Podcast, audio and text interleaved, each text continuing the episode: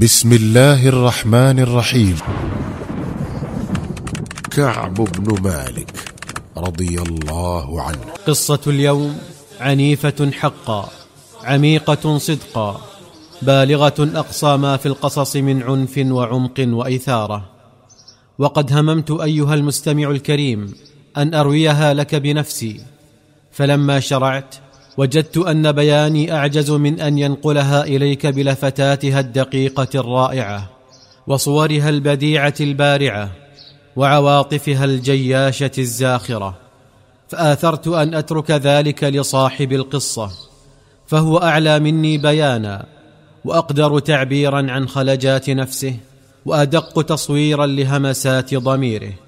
فاستمع إلى كعب بن مالك الأنصاري شاعر الرسول صلوات الله وسلامه عليه فهو سيروي لك قصته. قال كعب لم أتخلف عن رسول الله صلى الله عليه وسلم في غزوة غزاها إلا يوم تبوك ولم أكن قط أقوى مني على الغزو ولا أيسر حين تخلفت عن تلك الغزوة. وقد كان الرسول صلوات الله وسلامه عليه إذا أراد غزوة كتم خبرها. وورى بغيرها إلا هذه الغزوة. ولعل الذي جعل الرسول صلى الله عليه وسلم لا يكتم خبرها هو أن الحر كان شديدا وأن السفر كان بعيدا وأن الثمار قد أينعت والظلال قد طابت. ولقد تجهز رسول الله صلى الله عليه وسلم وتجهز المسلمون معه فطفقت أغدو إلى السوق لأتجهز معهم. لكنني كنت أرجع في كل مرة ولم أفعل شيئا. فأقول في نفسي إني لقادر على أن أتجهز في أي لحظة وما زلت أتمادى في ذلك حتى جد جد المسلمين وأنا لم أقض من جهازي شيئا. وفيما أنا كذلك بادر الرسول عليه الصلاة والسلام ومن معه إلى الرحيل. فهممت أن أرتحل في أثرهم وأن أدركهم وليتني فعلت ولكنه لم يقدر لي ذلك. ثم ما لبثت أن ركبني الهم والبث لما صنعت. وقد زادني هما أنني كنت إذا خرجت من بيتي وطفت في الناس لا أرى إلا رجلا متهما بنفاق أو عاجزا عذره الله لعجزه. ولم يذكرني رسول الله صلى الله عليه وسلم حتى بلغ تبوك. فقال لأصحابه ما فعل كعب بن مالك؟ فقال رجل من بني سلمة إنما حبسه برداه الزاهيان ونظره في عطفه. فقال معاذ بن جبل بئس ما قلت. والله يا رسول الله ما علمنا عليه إلا خيرا. فسكت النبي عليه الصلاة والسلام ولم يضف شيئا. ثم بلغني أن الرسول عليه الصلاة والسلام توجه قافلا إلى المدينة فركبني همي. وطفقت أتذكر الكذب وأقول بماذا أعتذر له وأخرج من سخطه غدا؟ واستعنت على ذلك بكل ذي رأي من أهلي فلم أجد عندهم شيئا. ولما قيل لي إن الرسول عليه الصلاة والسلام قد أطل قادما انزاح عني الباطل وعرفت أنني لن أخرج من سخطه بشيء فيه كذب فأزمعت الصدق. ثم أصبح رسول الله صلى الله عليه وسلم في المدينة وكان إذا قدم من سفر بدأ بالمسجد فيركع فيه ركعتين. فلما انتهى النبي صلى الله عليه وسلم من ركعتيه جلس للناس. فجاء المخلفون أمثالي فجعلوا يعتذرون إليه ويحلفون له وكانوا بضعة وثمانين رجلا. فقبل منهم رسول الله صلى الله عليه وسلم علانيتهم واستغفر لهم ووكل سرائرهم إلى الله. فجئته أنا. فلما سلمت عليه تبسم تبسم المغضب ثم قال تعال. فجئت أمشي حتى جلست بين يديه فقال لي ما خلفك يا كعب؟ ألم تكن قد ابتعت راحلتك؟ فقلت إني والله يا رسول الله لو جلست عند غيرك من أهل الدنيا لخرجت من سخطه بعذر أصنعه له. فإني والله قد أعطيت حجة وبيانا ولكني والله لقد علمت لئن حدثتك اليوم حديث كذب لترضى به عني. ليوشكن الله أن يسخطك علي. ولئن حدثتك حديث صدق يغضبك علي فإني لأرجو فيه عفو الله.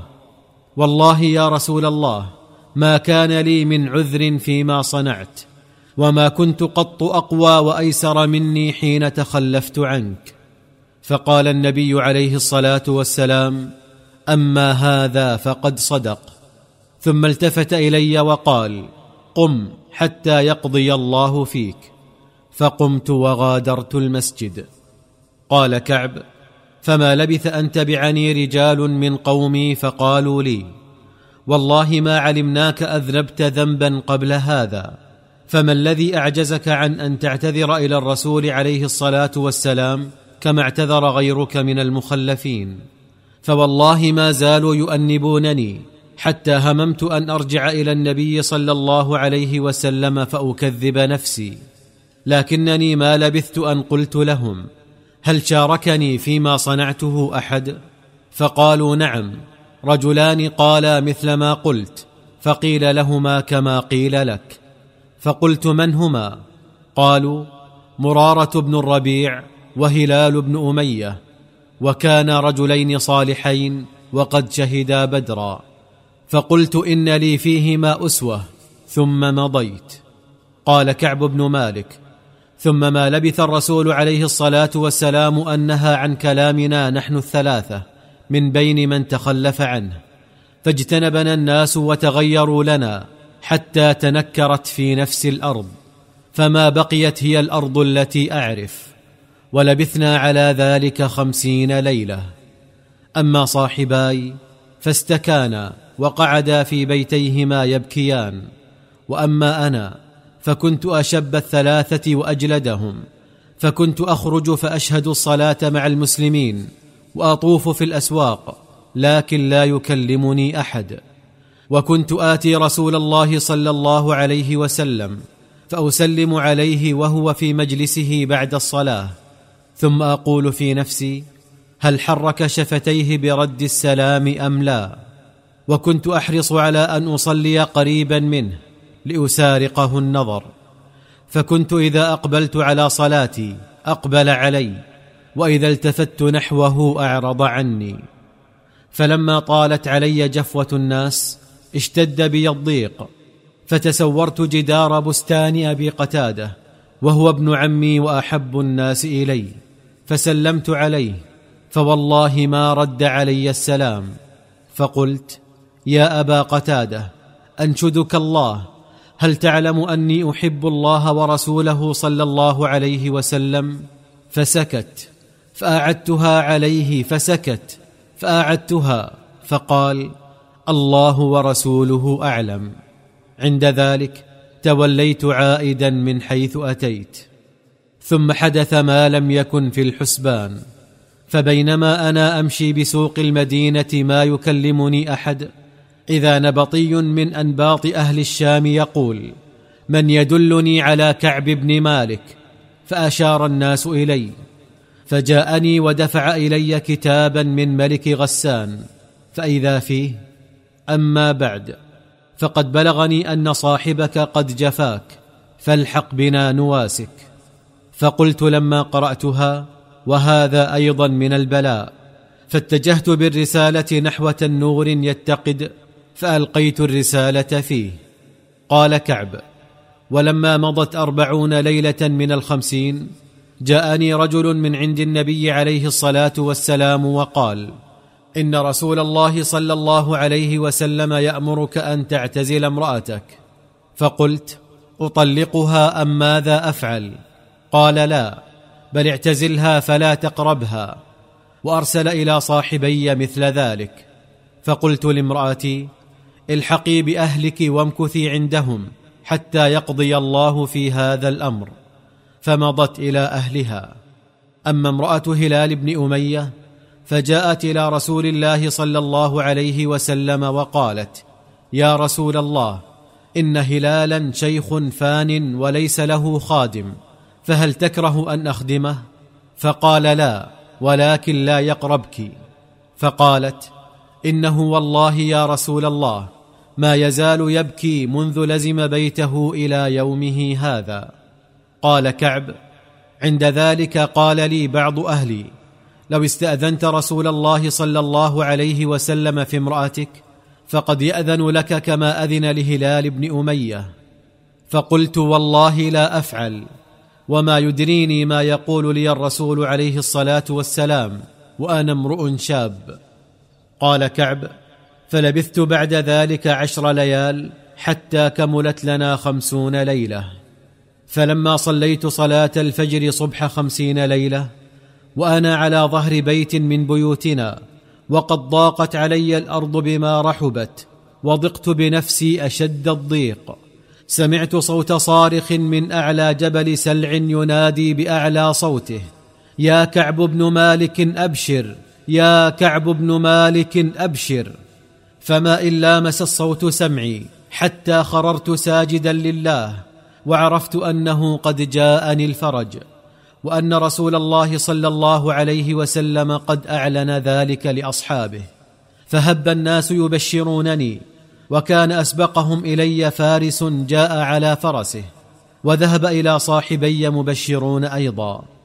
فلما جاءني الذي سمعت صوته نزعت له ثوبي فكسوته إياهما ببشراه ووالله ما أملك آنئذ غيرهما. ثم استعرت ثوبين ولبستهما وانطلقت إلى الرسول عليه الصلاة والسلام. فتلقاني المسلمون فوجا فوجا يهنئوني بالتوبة ويقولون لتهنك توبة الله عليك يا ابن مالك حتى دخلت المسجد. فإذا رسول الله صلى الله عليه وسلم جالس وحوله الناس وقد استنار وجهه كأنه قطعة قمر. فلما سلمت عليه قال ووجهه يبرق من السرور أبشر يا كعب أبشر يا كعب بخير يوم مر عليك منذ ولدتك أمك. قلت أمن عندك يا رسول الله؟ أم من عند الله عز وجل؟ قال لا بل من عند الله. قلت يا رسول الله إن من توبتي أن أنخلع من مالي كله وأن أجعله صدقة لله ورسوله صلى الله عليه وسلم. فقال الرسول عليه الصلاة والسلام أمسك عليك بعض مالك يا كعب فهو خير لك. قلت فإني أمسك سهمي الذي بخيبر وأتصدق بما عداه. ثم قلت يا رسول الله إنما نجاني الله بالصدق وإن من توبتي الا أقول إلا صدقا ما بقيت.